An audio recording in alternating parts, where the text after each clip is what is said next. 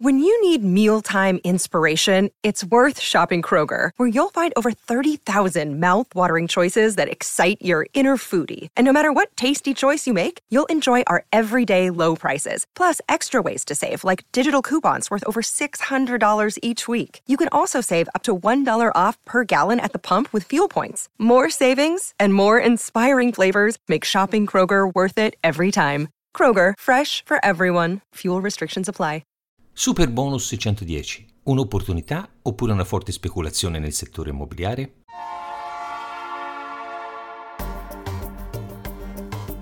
La Finanza Amichevole, il podcast che semplifica il concetto ostico della finanza per renderlo alla portata di tutti, curato e realizzato da Alessandro Fatichi.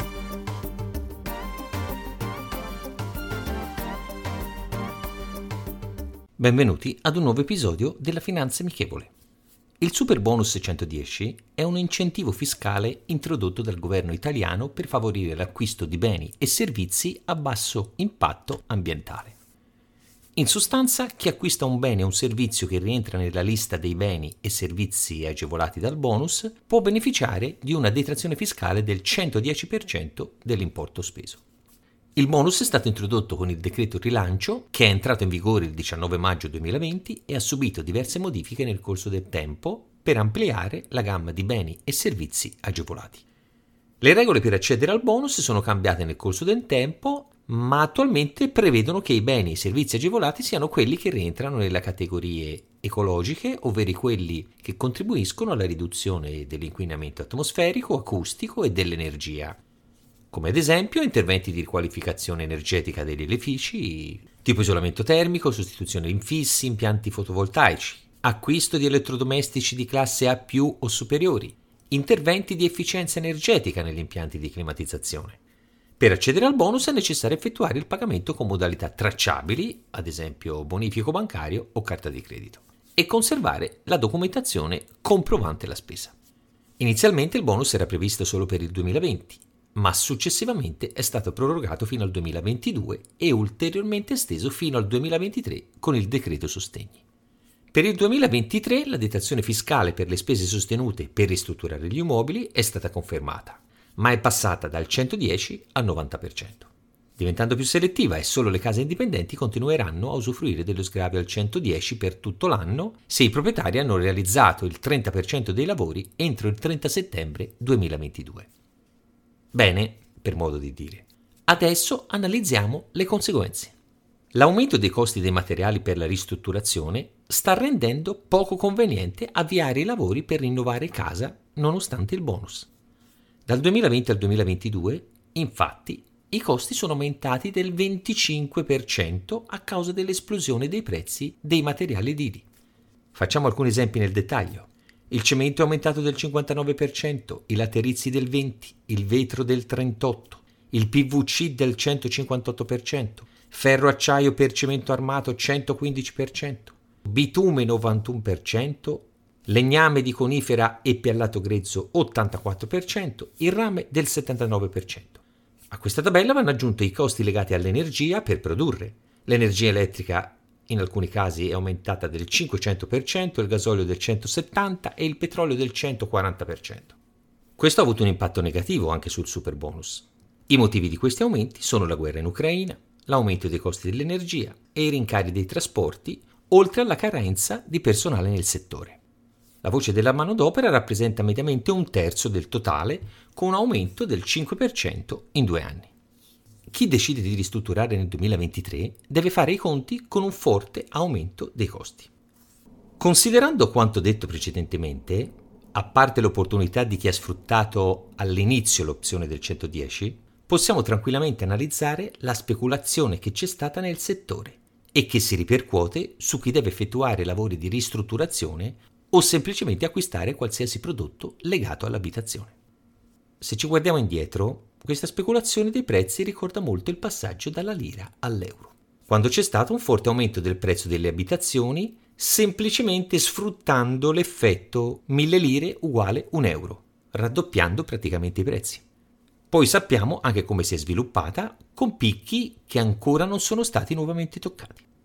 La fase attuale ha delle terribili similitudini. Nessun controllo sui prezzi, sfruttato il rialzo dell'inflazione e il costo delle materie prime in maniera esponenziale e speculativa. Adesso, con i rialzi sui prezzi e quelli dei tassi di interesse per finanziarsi, acquistare una casa e ristrutturarla è diventato decisamente impegnativo.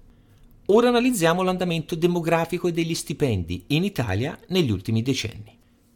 Negli ultimi 30 anni la crescita demografica in Italia è stata abbastanza modesta.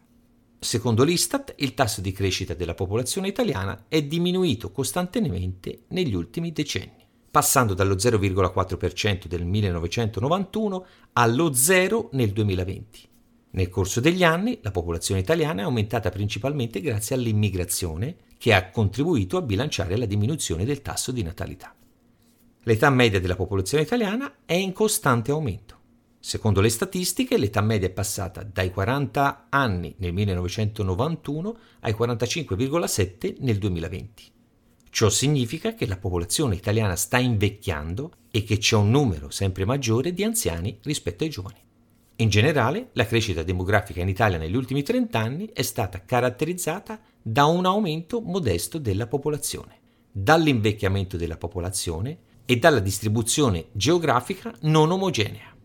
Questi trend pongono sfide significative per la società italiana, come l'aumento delle spese per la previdenza sociale e la diminuzione della forza lavoro disponibile per il mercato del lavoro. Negli ultimi vent'anni gli stipendi in Italia hanno subito un aumento altalenante con diverse fasi di stagnazione e di lieve crescita, ma anche con fasi di contrazione, in particolare a seguito della crisi economica del 2008.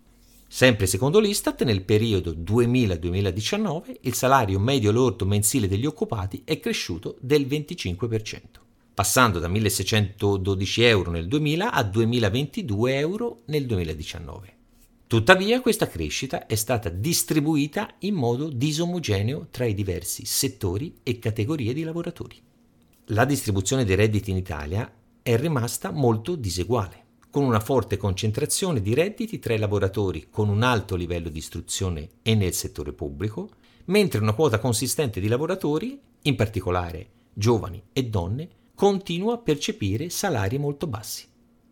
Questi ultimi due aspetti, crescita demografica e dei salari, l'ho voluta prendere in considerazione per un motivo molto semplice. Se non si cresce e non crescono i redditi, la quantità di immobili che ci sono nel nostro paese, da chi verranno occupati e chi potrà acquistarli? Qualcuno mi potrà dire che con queste agevolazioni si è voluto dare una spinta per rinnovare gli immobili. Non sono d'accordo, per i motivi che ho appena spiegato.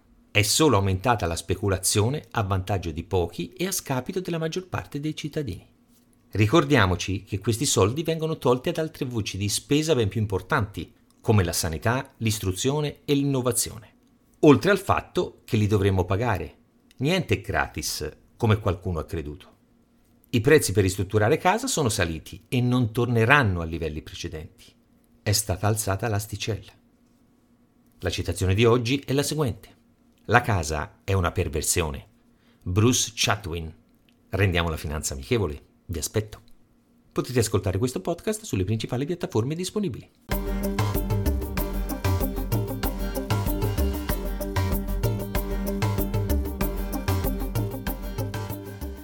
I'm Sandra, and I'm just the professional your small business was looking for. But you didn't hire me because you didn't use LinkedIn jobs. LinkedIn has professionals you can't find anywhere else, including those who aren't actively looking for a new job but might be open to the perfect role, like me. In a given month, over 70% of LinkedIn users don't visit other leading job sites. So if you're not looking on LinkedIn, you'll miss out on great candidates like Sandra. Start hiring professionals like a professional. Post your free job on linkedin.com/people today.